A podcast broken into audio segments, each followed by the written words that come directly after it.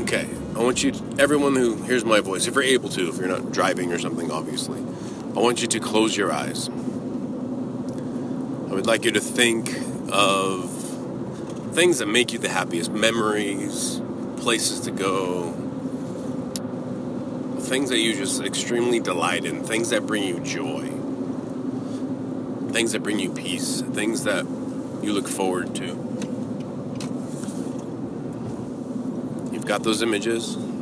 They should be causing you some kind of just uh, good feelings right now. And keep your eyes closed. And I want you to think of the fact that as God thinks about you as an individual person, it brings him delight.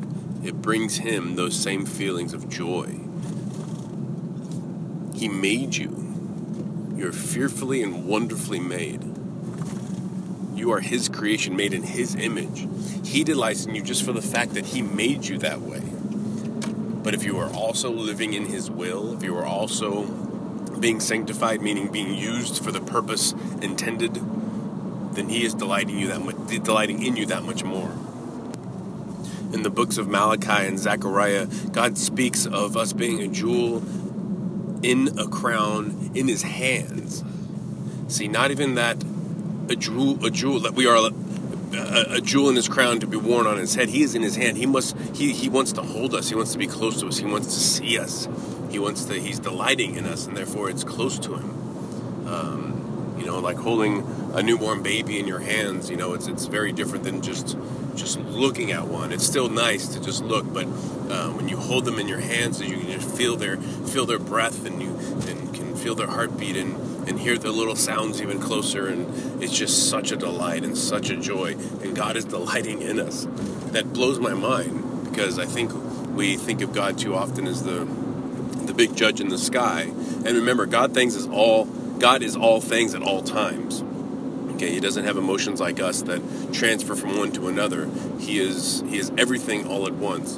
And so yes, God is the big judge in the sky, but when he but he's still delighting in you and when you are in his will, when you are a child of his, it's it's in a way, in a sense, I'm using little uh, the quotation marks um, that you can do no wrong with him because he sees you through the eyes of Christ. Now, with all this being said, and I've said this a thousand times, but this is a, should be a theme of your life, is that doesn't mean you know. So how do we live then? Like in Romans six, do we just go on sinning that grace may abound? By no means. How can we who have died to sin still live in it?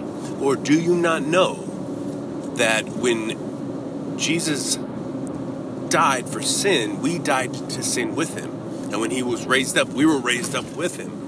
So our response to this great love, our, our response to this grace and mercy and, and, and love that is poured out upon us by God the Creator must be, if we're understanding this correctly, it has to be a change in our lives. Our response has to be a complete dedication and following of this God who loves us so much. I hope this is just encouragement today to, to know Him more, to get in the Word more. That's how you get to know God more.